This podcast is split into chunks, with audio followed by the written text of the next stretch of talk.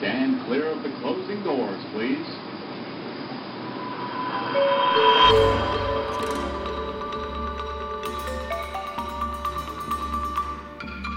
In a Brooklyn fractured into speculative storyscapes, you never know what could be lurking around the corner.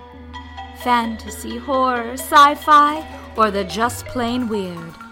Join Professor Brad Overstreet, Senior Junior Lecturer Sam Spellingbound, Professor Emeritus Calliope de Gamowitz, and Inquisitor James Earl King II as they discover the stories drifting in and out of your reality.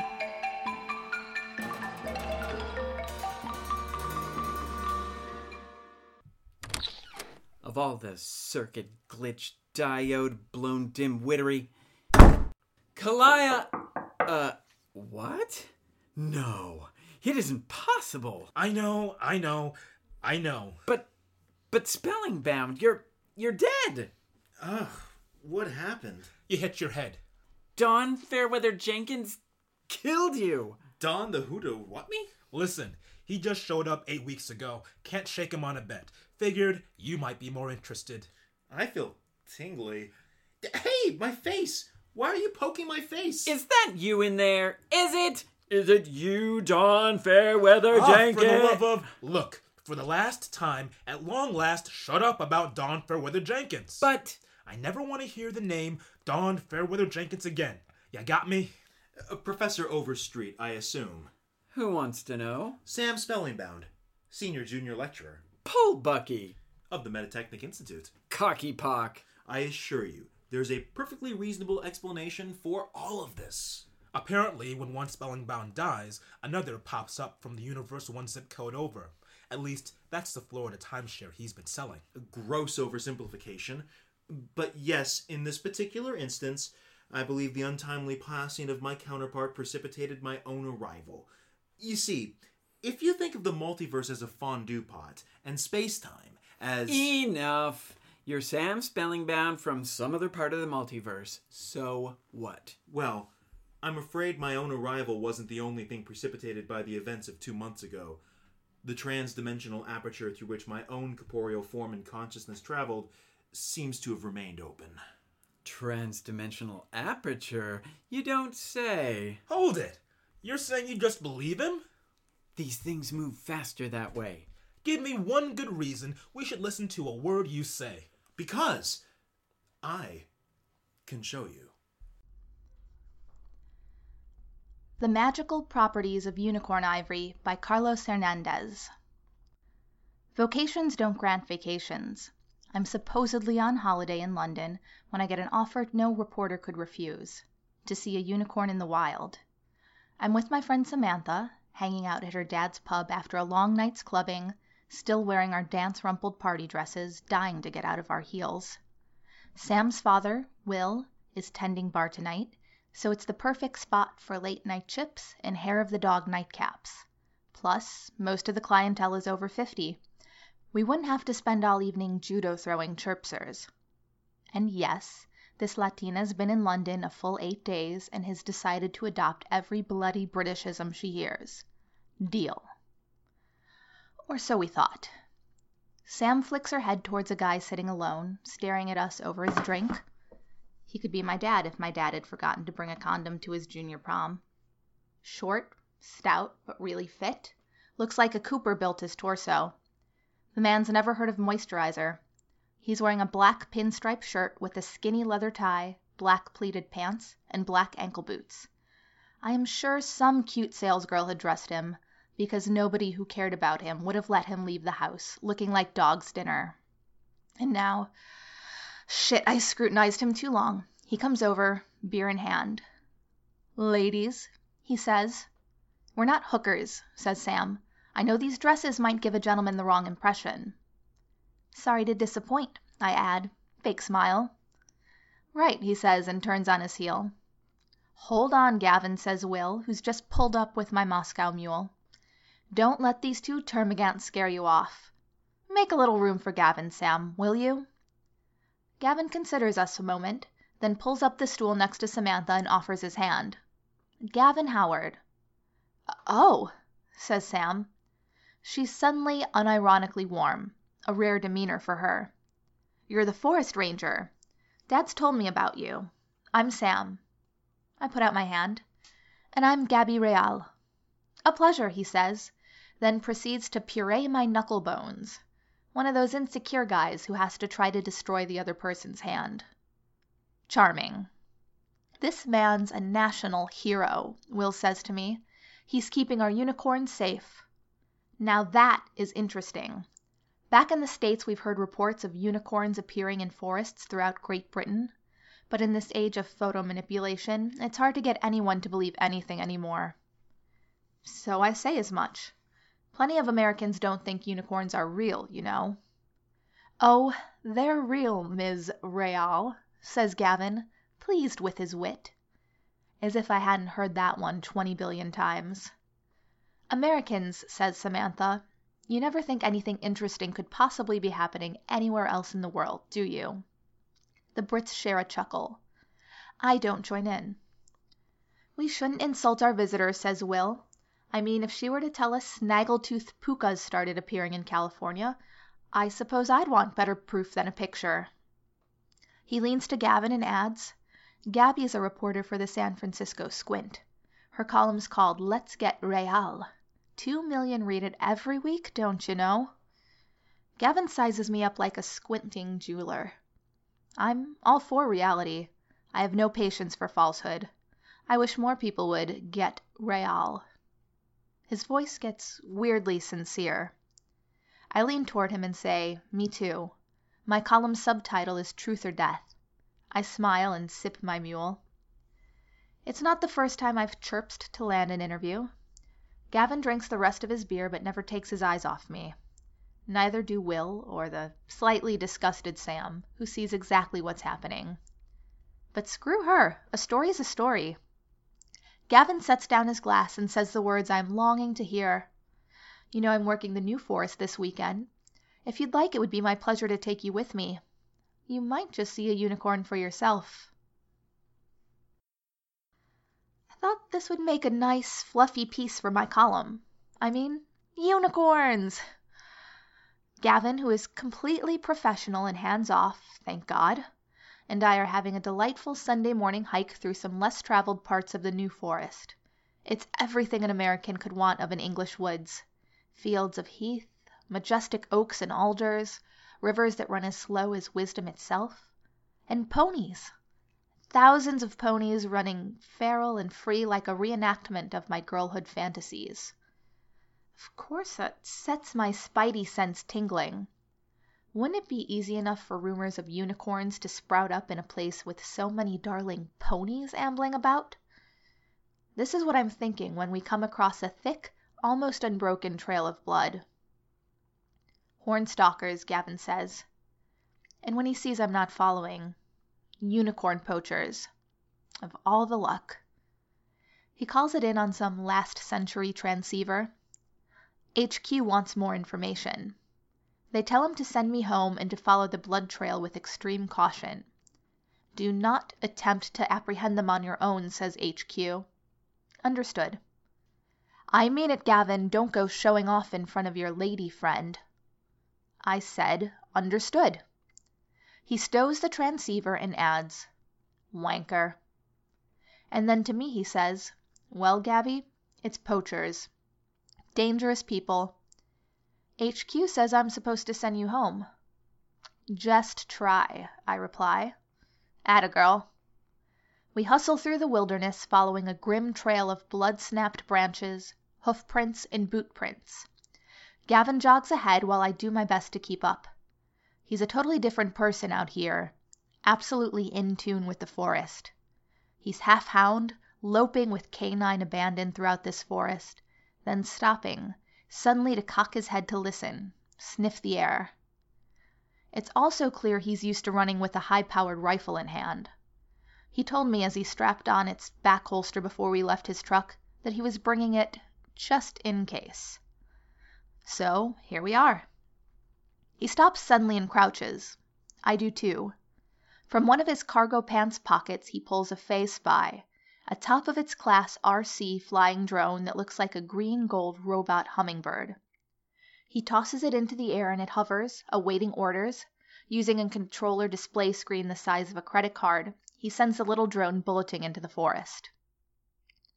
I peer over Gavin's shoulder at the display and am treated to a fast forward version of the terrain that awaits us. Gavin's a great pilot. The drone zooms and caroms through the woods with all the finesse of a real hummingbird. And then we see them the poachers. Two of them. They wear balaclavas and camouflage jumpsuits, the kind sporting goods stores love to sell to amateurs. Between them walks a girl.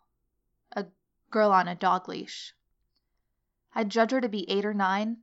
She's dressed for summer, tank top and shorts and flip flops. She's muddy to her ankles. Her head hangs, and her hair, the color of late autumn, curtains her face. The collar around her neck is lined with fleece. To prevent chafing, I presume? How considerate. The leash seems mostly a formality, however, as it has so much slack that its middle almost dips to the ground. What the hell? I whisper. What's with the girl? Gavin slowly and evenly says, Some hornstalkers believe that unicorns are attracted to virgin girls, so they kidnap one to help them in their hunt. What? You can't be serious. Gavin shrugs. One too many fairy tales when they were kids. I can only imagine what's going through that poor girl's head. Kidnapping alone is already more evil than anyone deserves. But as a girl, I loved horses, ponies, and especially unicorns. If unicorns had existed in our timeline when I was young, they would have dominated my every daydream. I can't imagine how scarred I would have been if I'd been forced by poachers to serve as bait. To watch them murder one right in front of me, dig the horn out of its skull. Gavin gives my wrist a fortifying squeeze. Then he hands me the RC controller, takes out his walkie talkie, and as quietly as he can, reports what he's seen to HQ. I use the Fey Spy to keep an eye on the poachers. The group is moving forward cautiously. The girl's stooped, defeated gait fills me with dread. Gavin has a conversation with the dispatcher that I can't quite make out. When he's done, he pockets the transceiver and looks at me. Then he holds out his rifle to me with both hands. This, he says, is a Justice Cam 61X Apollo sniper rifle. It has an effective range of 1700 meters. It's loaded with .50 caliber Zeus rounds. They're less lethal bullets. Bad guys get hit by these, they lose all muscular control, shit their pants, and take a nap. Then we just mosey up and cuff 'em. I squint.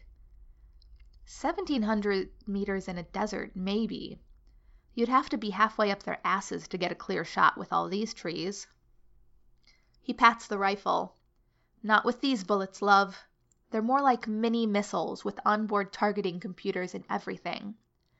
They can dodge around obstacles to reach their target.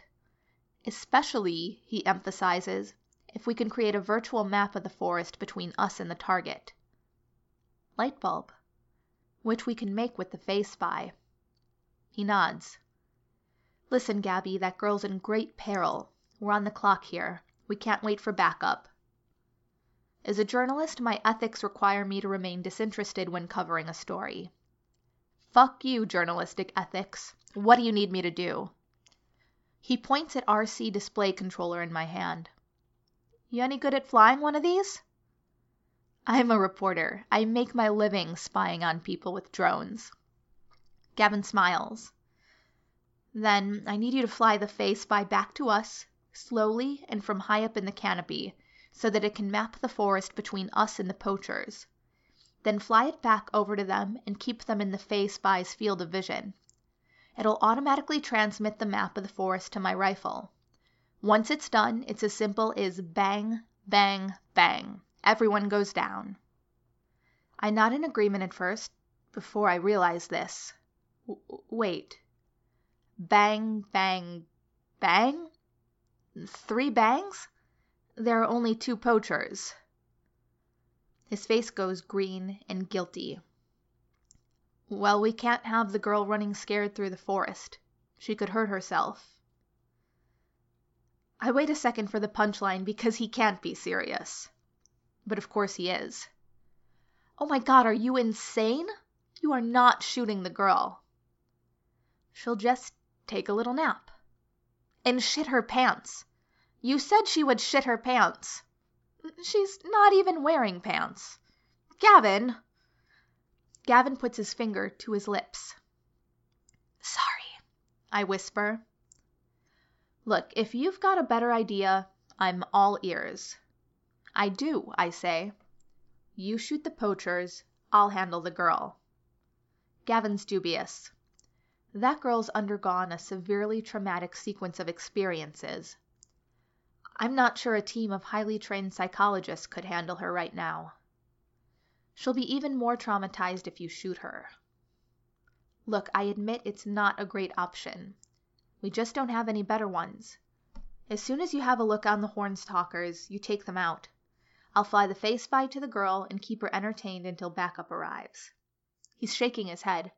What if she runs? I'll go get her myself. She won't get far, she's in flip flops. He's about to argue, but decides against it. Out of time, he sighs. We do it your way. Don't fuck up. Don't miss. Gavin aims the rifle ahead, looks into the scope with one eye, winks the other. I look back to the Fey Spy display screen, catch up with my targets. They've barely moved at all. As if they're not sure what to do next. I don't think these guys are pros, I say to Gavin. Unicorn Horn is worth a mint, he says, his aim never wavering. Every imbecile with a gun wants a piece of the action. Start flying the Fey Spy back to us. I do, slaloming left and right through the forest in large swaths as I fly. It's a little over ten minutes before we make visual contact with our hummingbird robot. Good job, says Gavin, checking his rifle's readout. We've almost got what we need. Fly the Fey Spy back over to them. By the time I catch up with the poachers again, they are crouching behind a pair of trees, trying to peer into a hole the wounded unicorn must have punched through the forest as it fled. The girl stands next to the poacher with a metal leash around his wrist. She's as still as a Degas ballerina. Within the space of a second Gavin fires two shots and the two poachers simultaneously suffer seizures. They slap at their necks and fall to the ground, their guns tumbling away from them. I hover in place. I just want to see how the girl reacts. She doesn't. She just stands above her handler.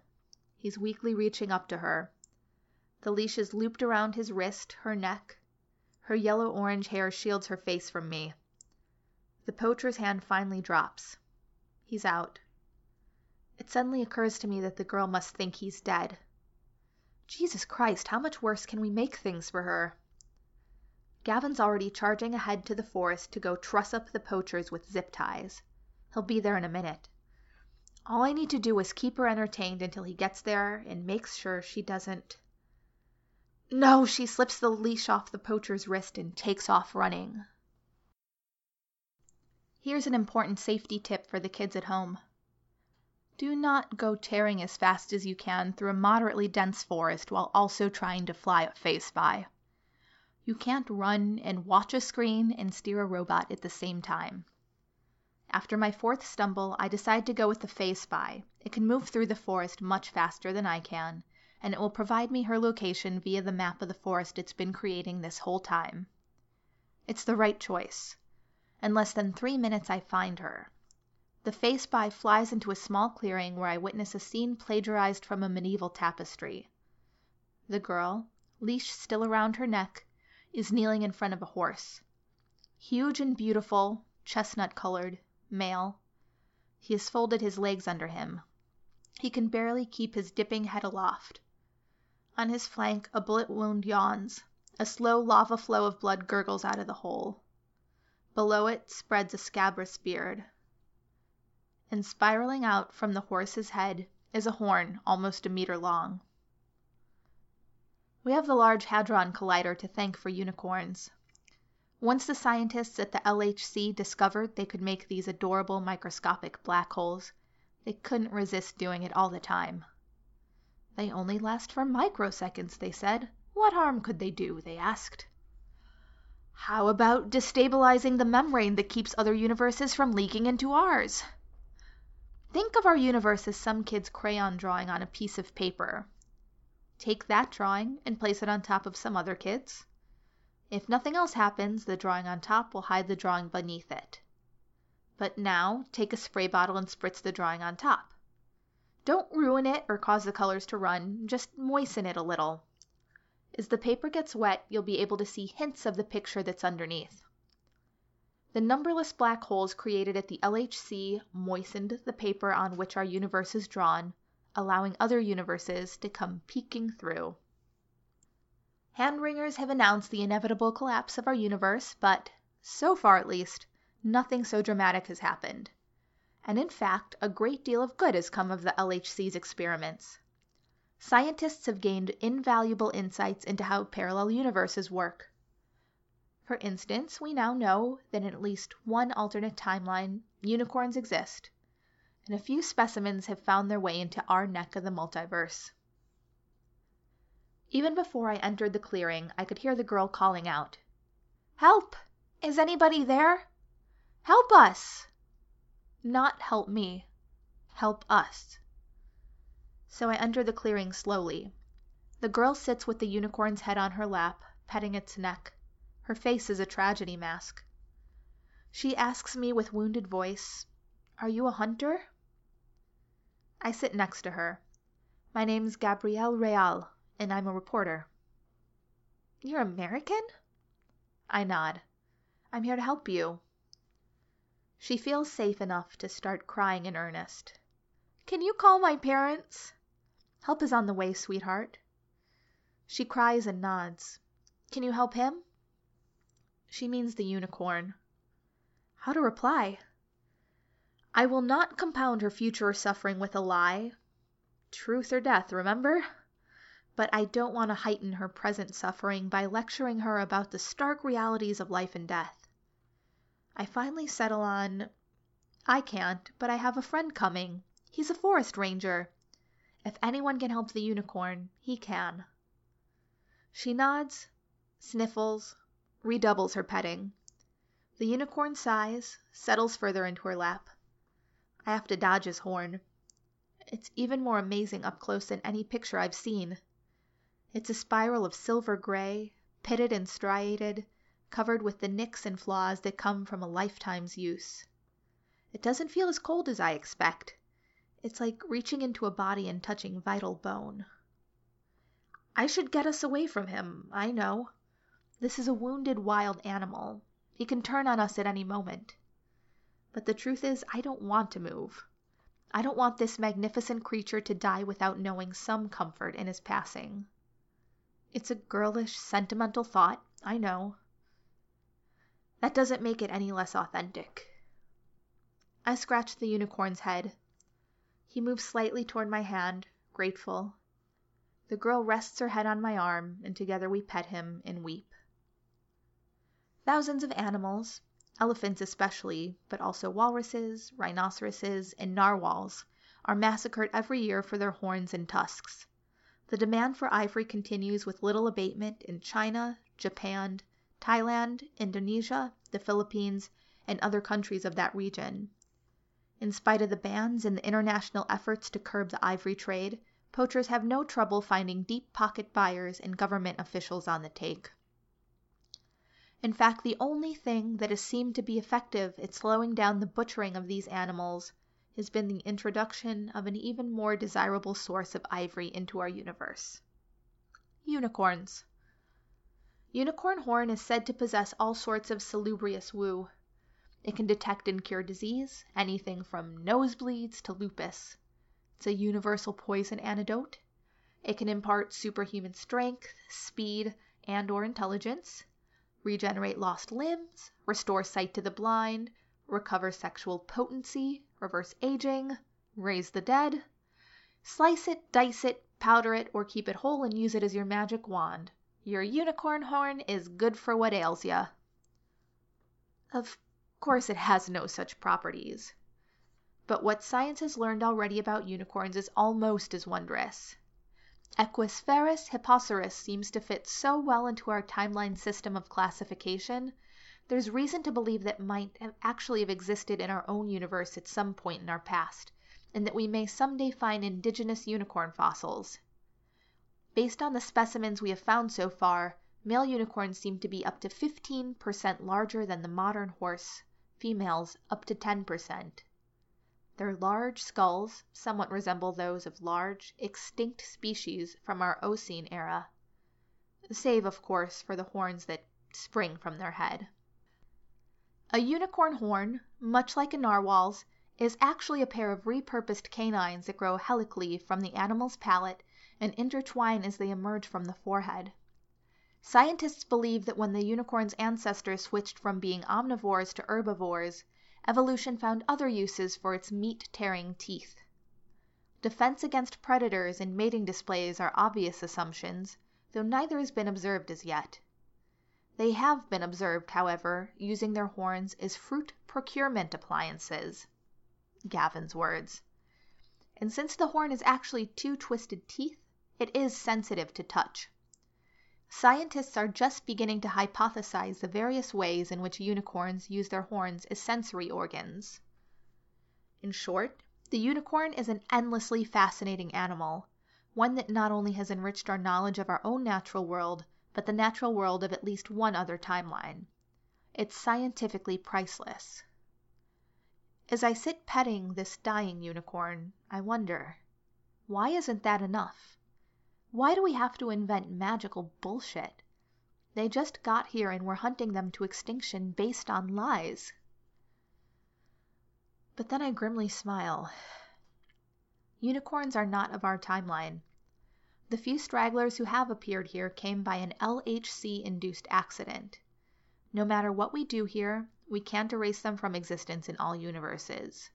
Even our folly, thank the gods, has limits. Gavin cautiously enters the clearing. The rifle is holstered. He's walking in smiling, open armed, crouching, cautious. He reminds me of Caliban. There they are, he says merrily. Glad I finally found you. Now we can get you home safe and sound. So let's get a move on, right? Neither I nor the girl move. The girl's eyes are locked on Gavin, assessing. Is that your friend? She asks me. The forest ranger, I reply. The bad men who kidnapped you are going to prison for a long time thanks to him. She doesn't take her eyes off him. You said he could save the unicorn. Gavin shoots me a look. I didn't say he could definitely save him, I say. I said if anyone could, he could. He's going to try. He can't just try, it has to work. There now, says Gavin, coming over to us. He's picked up what's transpired between the girl and I and begins playing his part perfectly. He kneels down next to the unicorn and pats the beast's neck, looking at it, nose to tail, examining it studiously. But you don't have to be a unicorn expert to know the beast's almost dead. Right, he says. I'm going to have to perform a complicated bit of field surgery on this poor fellow. Gabby, my crew's half a click south of here. You should head toward them with the little lady here. Come with me, sweetie, I say to the girl, standing and holding out my hand. Let's get back to your parents. She doesn't look at me. I want to stay, she says flatly. We have to let Mr. Howard do his work, I say. He's the only chance this unicorn has. You want to help the unicorn, right? Yes. The best way for us to help it is to get out of the way. She considers this, pets the horse more vigorously to help her think. Then, so carefully, she sets the unicorn's head down on the ground, scoots her legs out from under. The unicorn is well beyond noticing such subtle gestures. Its black, unmoving oculus reflects the clouds. The girl rises and takes my hand. Please do what you can, she says to Gavin. Gavin opens a leather satchel of sharp instruments on the ground. They look a little crude for the fine cuts operations usually require. They look like tools for an autopsy, for sawing, hacking, flensing off. But maybe those are the tools unicorn field surgery necessitates. How would I know? Don't you worry, Gavin says to the girl. I'll have Mr. Unicorn patched up in no time. The support team is everything I could want from British rescuers. I'm offered tea and blankets and biscuits and a satellite phone. I call my editor and confess how I blew the story. Fuck journalistic ethics, she says. Love that woman. The support team does even better with the little girl. They've got her sitting on the tailgate of a pickup, drinking tea from a thermos, wrapped in a blanket she doesn't need. They wash her feet. A comfortingly overzealous Mary Poppins kneels behind her in the bed of the truck and brushes out her hair. The woman chats nonstop the entire time, a stream of solicitous chatter that, like all good white noise machines, is threatening to put the blanketed girl to sleep. But the girl wakes up immediately when Gavin rejoins us. I have exactly one second to gather the truth from his body language. Then Gavin sees the girl scrutinizing him and muscles up a smile. He marches over to her with his elbows out, like he's about to start a musical number. How are we doing? My people taking good care of you? Yes. Did you talk to your mum and dad? I bet they were glad to hear your voice. Yes. Well, you'll be back with your family in a few hours. Did you save him? He had to know that question was coming, but in the moment he still finds himself unprepared to answer. Well, he says slowly, looking down, it wasn't easy. But then, looking at her conspiratorially, but yes, I saved him. Really? Her voice is cherry. Gavin clears his throat. We uh, had to pull a bit of a trick to pull it off. You see, unicorns really are magic in their own universe, but when they come here, suddenly they're as normal as any other horse. They're magical? Sure they are, in their own time and place. Unicorns don't die or get sick or grow old in their own universe. Once I got him back to his rightful place, he healed up like that. Gavin snaps. The girl blooms. You can do that? Sure I can. Can't I, team? Yes, so certainly. Do it all the time, says the team. The girl is looking from face to face. She seems better. Finally, she looks at me. Is it true, Real? If Mr. Howard says so, I say before I can think about what I'm saying. Promise? Gavin's lying out of his ass. It's not like there's some handy stargate we can push unicorns through to send them back to their universe. They're the first verifiable case we have of a living creature passing between timelines. But that may only be because, since they didn't exist in this one, they were easy to identify. Millions of animals may be traveling back and forth between universes, or maybe just unicorns. Who knows? Certainly not us, not yet. We have zero idea how to send them back to their rightful reality. So why am I not telling the girl all this? Because doing so will gut her afresh. Because there's such a thing as mercy. Because she can learn what really happened later, when she's stronger. Maybe even from me. If she happens to read this article. If you're reading this, P, I'm so sorry. As a reporter, I'm supposed to be a steward of the truth. But as unheroic as it sounds, it's better to lie and stay alive. Way, way better. I take P's hand and look her in the eye when I say, Sweetie, I promise you that unicorn is as alive as you and me.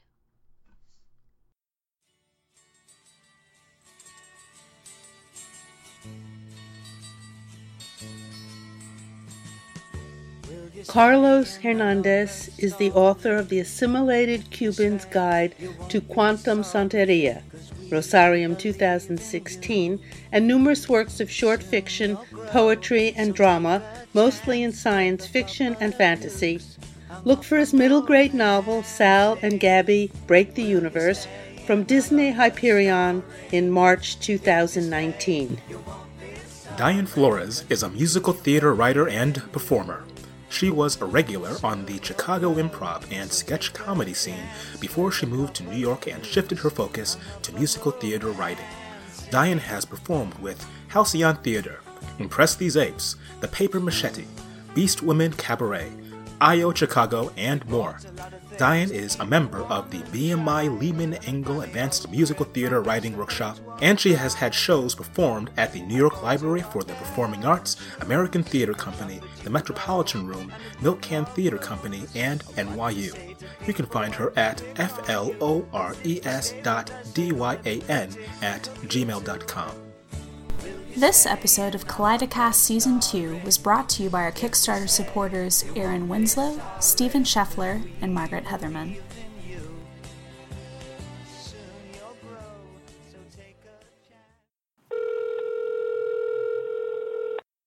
This is Professor Overstreet. Obviously, I'm not here. Leave a message, and I'll get back to you when I want, if I want. Listen, Overstreet, you pompous bag of gas.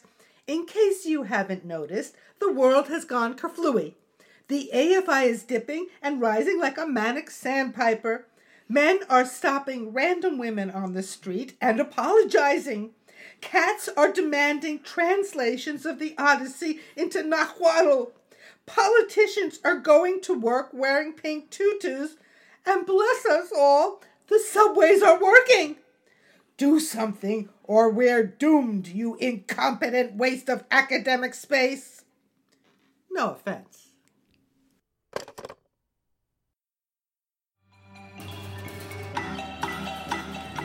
Thank you for listening to the Kaleidocast, a production of the Brooklyn Speculative Fiction Writers, who can be found at bsfwriters.com. Your hosts are Marcy Arlen as Kalai P. DeGamowitz, Bradley Robert Parks as Brad Overstreet, Cameron Roberson as James Earl King II, and Sam Schreiber as Sam Spellingbound. Your editors and producers are Marcy Arlen, who's also our director, Bradley Robert Parks, Jessica Plumley, who provides additional vocals, Cameron Roberson, managing editor, and Sam Schreiber, our story runner. Our music is Delusion of the Fury, Act 2, Treats with Life and with Life Despite Life, Arrest, Trial, and Judgment, Joy in the Marketplace, by Harry Partch, used by permission of Innova Recordings and the Harry Partch Foundation. Our intro was produced by sound engineer Matt Mozzarella. This podcast uses many sound effects from YouTube, freesound.org, and from FreeSFX at freesfx.co.uk. See our website for a full list of sounds from each episode. Special thanks go out to Marcus Song, Daniel Stalter, Margot Atwell at Kickstarter, C.S.E. Cooney, Carlos Hernandez, Fran Wilde, and Cat Valente. The Kaleidocast and all its contents are protected by a Creative Commons Attribution, Non Commercial No Derivatives 4.0 international license, which means you can share it all you want, but don't sell it or change it, and give credit to the Kaleidocast and its authors. If you like what you hear, please leave a review on iTunes or go to our website at kaleidocast.nyc to comment on what you've heard here and to find links to all our contributors.